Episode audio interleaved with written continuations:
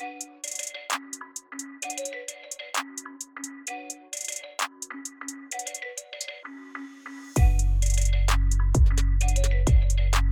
Queens. Welcome back to this week's episode of Captivation Radio. I'm Fallon, the queen of everything captivation, and I am your host again. Today, I want to talk to you about building a personal brand, what that means, how to do it.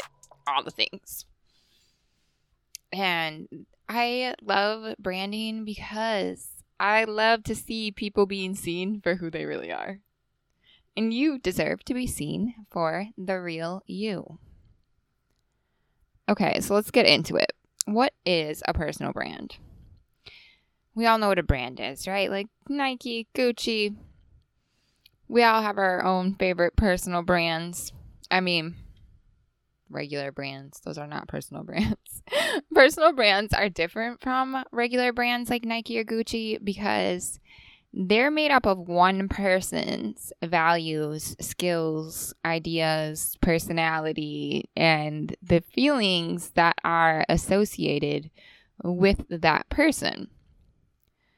Often, when we think about a brand, the first thing we think about is logo, colors, fonts, like what it looks like. But there's so much more to it than that. And there's so much that has to happen before you just be like, you know, I really like pink because you're more than your favorite color, right? I want you to think of someone that you follow on social media and think about what feelings their content evokes.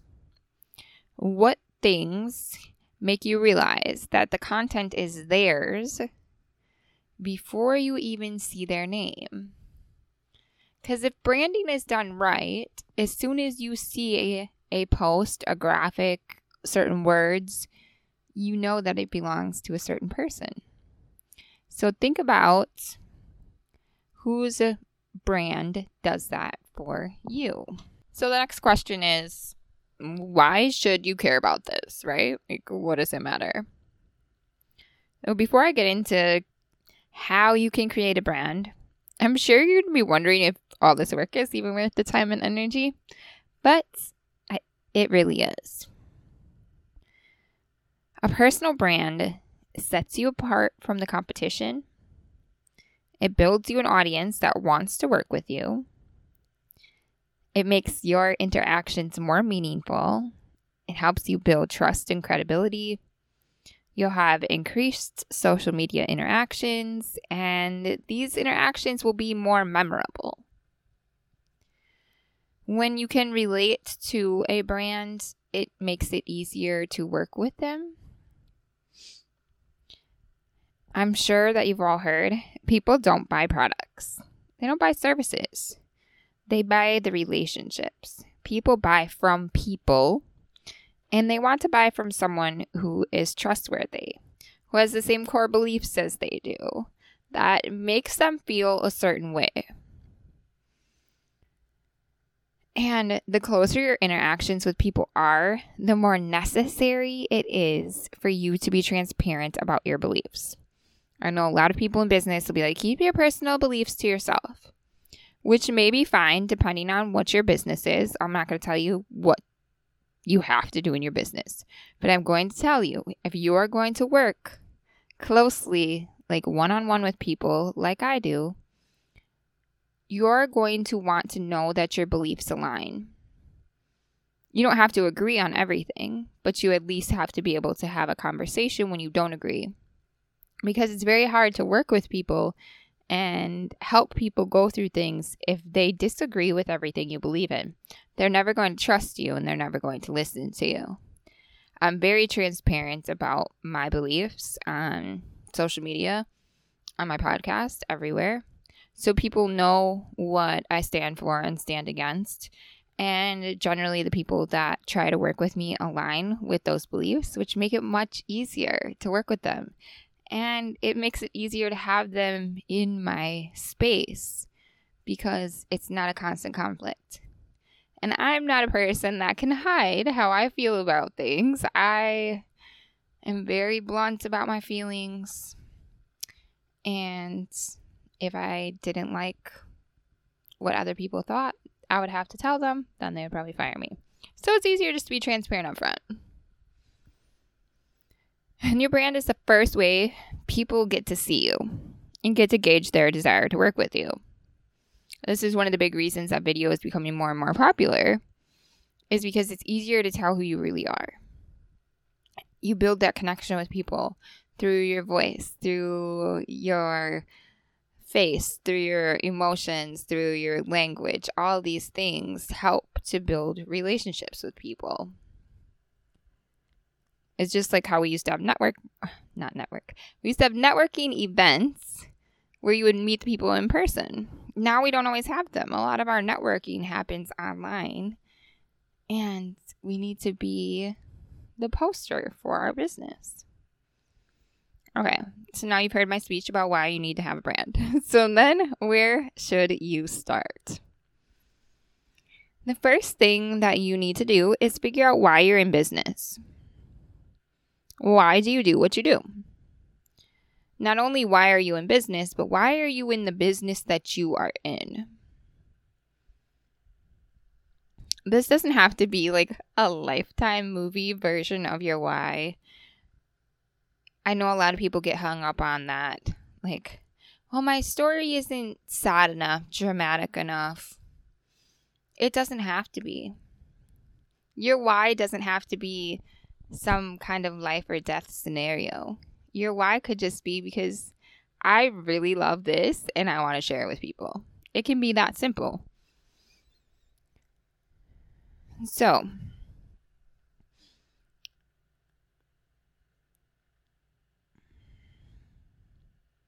there are a multitude of reasons that people start businesses. Like for me, it's because I value my freedom. Like, really, really value my freedom. And I desire to help other women have it too. I cannot live a life in which someone dictates where I work, when I work, what I wear to work, if my tattoos are showing, what color my hair is this week, or what my beliefs are political, religious, otherwise. But the most important part of this for me is I did not become a mother to leave my kids to raise themselves or to be raised by someone else. I don't want to miss out on their activities. I want to be present. I want to be the mom that knows all their friends. Like when they tell the stories, like, oh, yeah, I know so and so. When I pull up at school, I know everybody there. If they try to tell me they're going to hang out with Sally, I can be like, uh, there's no Sally in your class. You're lying. And I want to show them that they have choices. That it's not absolutely necessary to just go to college and go into the corporate world and be stuck in an office from nine until six or seven or whatever, depending on where you work. I want them to know that there's other ways to do things. And they can see that with me. And there is other things I could have just tried to be a stay-at-home mom or I could have done I could work at home so I could still be there. I could get a flexible job, whatever. But it's just not the same freedom. And I still need to have a career. I am not uh made to be a stay-at-home mom. Not knocking anybody who is because it is a very hard job. But I was born to run a business. There's never been a doubt about it. So that is my why. So now you can think about yours. And then the next step would be what do you offer? So your offering is going to be whatever product or service that you have. And now you want to think about how does this product or service help people and how does it relate to what your business is? So my business relates right back to why I'm in business to begin with. I'm helping other women that want to be in the position that I'm in, that don't want to have to be at a nine to five, that don't want to have to have their life dictated to them, that want to be free. Those are the people I work with because that is why I'm in business and it just makes sense together. And then think about why should people be lining up to work with you? What sets you apart? 1,000 people could have the same exact offer. What makes your product or service unique? Is it your customer service? Is it the quality of your products? Is it the different selection of products? Is it your qualifications? Is it a unique set of background skills? You need to determine what it is that sets you apart from the crowd. Because this is going to be why people choose to work with you and not with someone else that has the exact same thing. And then next, who is your target audience? So, who are you creating your product or service for? That's who your target audience is. It's also known as your ideal customer. And the more defined your target audience is, the easier it is for you to create content they can relate to. For example, if your products are for women in their 20s who love anime, then you're not going to create posts that relate to dudes in their 40s. You're not going to use bro language, you're going to use anime language, which is very hard to understand, but my kids are anime obsessed. That's why I'm thinking about it today. If you don't know who your target audience is, then you got to figure it out. And if you're struggling to get it figured out by yourself, you can always schedule a call and we can work on getting that figured out. The key here is to really have an idea of who this person is. I know a lot of times when we think about an ideal audience, we think about, well, I work with women in their 20s that do this. But we really want to think about it even deeper than that. Like what these people like, where they work, what they do for fun, which social media platforms they hang out on, things like that. And that'll help you actually create like an actual character in your mind that signifies your ideal audience. And then after you do that, you can begin to describe your offer. So when you get to this point, you're getting ready to start sharing your ideas with the world. And you're going to need to describe your offer in language that sounds natural to you and that resonates with your audience. So let's go back to the previous example. Your audience is 20 year old women who love anime. What words do you use when you talk to them? Are you going to position yourself as a luxury brand? No, you're not. When you're working with people that are young, you're going to have to use things that make sense for them. You're going to use words that are popular in whatever community that you are working with and you're going to position yourself as like a trendy brand or a nerdy brand or whatever it is. But you're not going to position yourself as a luxury brand if your target audience is kids or teenagers. And at the same th- time, you're not going to like have a really trendy brand if you have luxury products. You have to create a luxury feel, use language that evokes those feelings, things like that. We'll get more back into that in messaging. So, now here's the fun part what does your brand look like? Like I said in the beginning, this is a part that a lot of people start with. And the part that is the most fun, if you ask me. Now that you've defined how you want to position yourself, and you figured out like what your business is and all these things, you can create the visual the visuals that go along with your brand. This is where you pick your brand colors, your images, your logos, your fonts, all the things that people will see. And they'll see these things over and over, and they'll begin to associate these things with you and your brand. And when you pick your colors, don't just pick what is trendy. Okay? Please do not do it because it's annoying. No one wants to see 500,000 beige Instagram feeds. We do not want to see it. By we, I mean me. I do not want to see another beige Instagram feed. Choose colors that you like that go together and that make sense for your brand. For example, if your brand is outgoing and fun, you don't want to have a gray brand palette. You want colors that reflect the personality of your brand. You could go with like bright neon colors or just happy colors, whatever it is, something that makes sense for what you're doing. And the same thing goes for your fonts, your logos, your graphics. All of it should make sense for your business and you as a person because this is a personal brand. So it's got to be colors that you like. I do not recommend going and being like, oh, what are the trending colors for the season? Because everybody is going to have those in their feed. You are not going to stand out. You are going to stand out by picking colors that you like.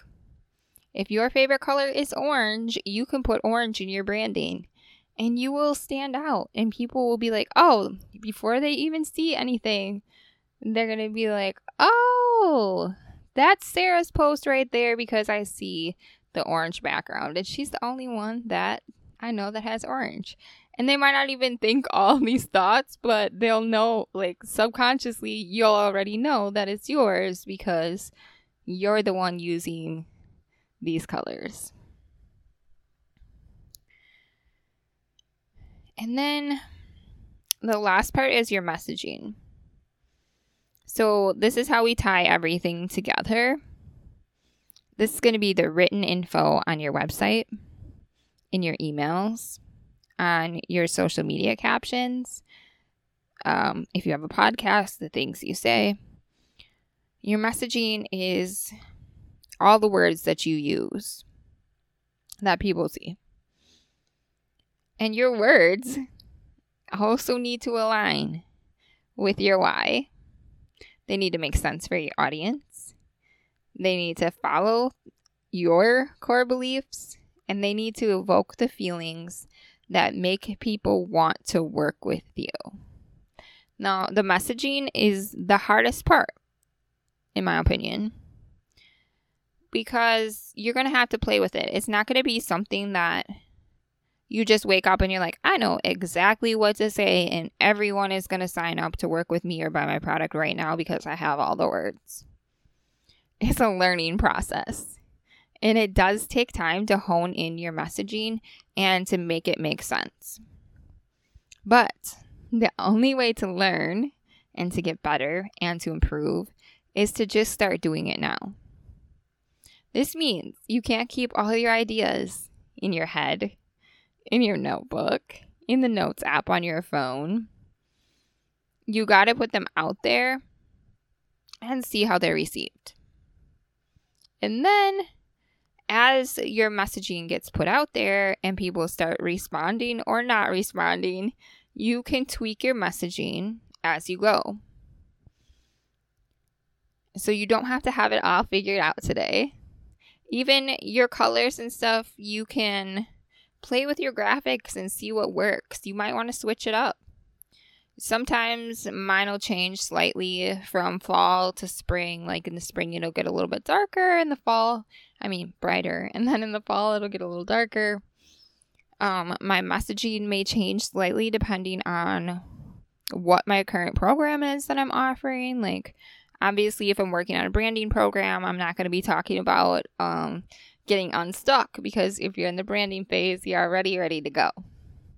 So, things like that, you're going to learn as you go. So, you just got to get started. And I love you all, and I appreciate you so much for tuning in again today. If you are listening to this and you're like, this is just too much for me to figure out by myself, then send me a message or book a call and we can help get you on track. All right. I love y'all. Bye.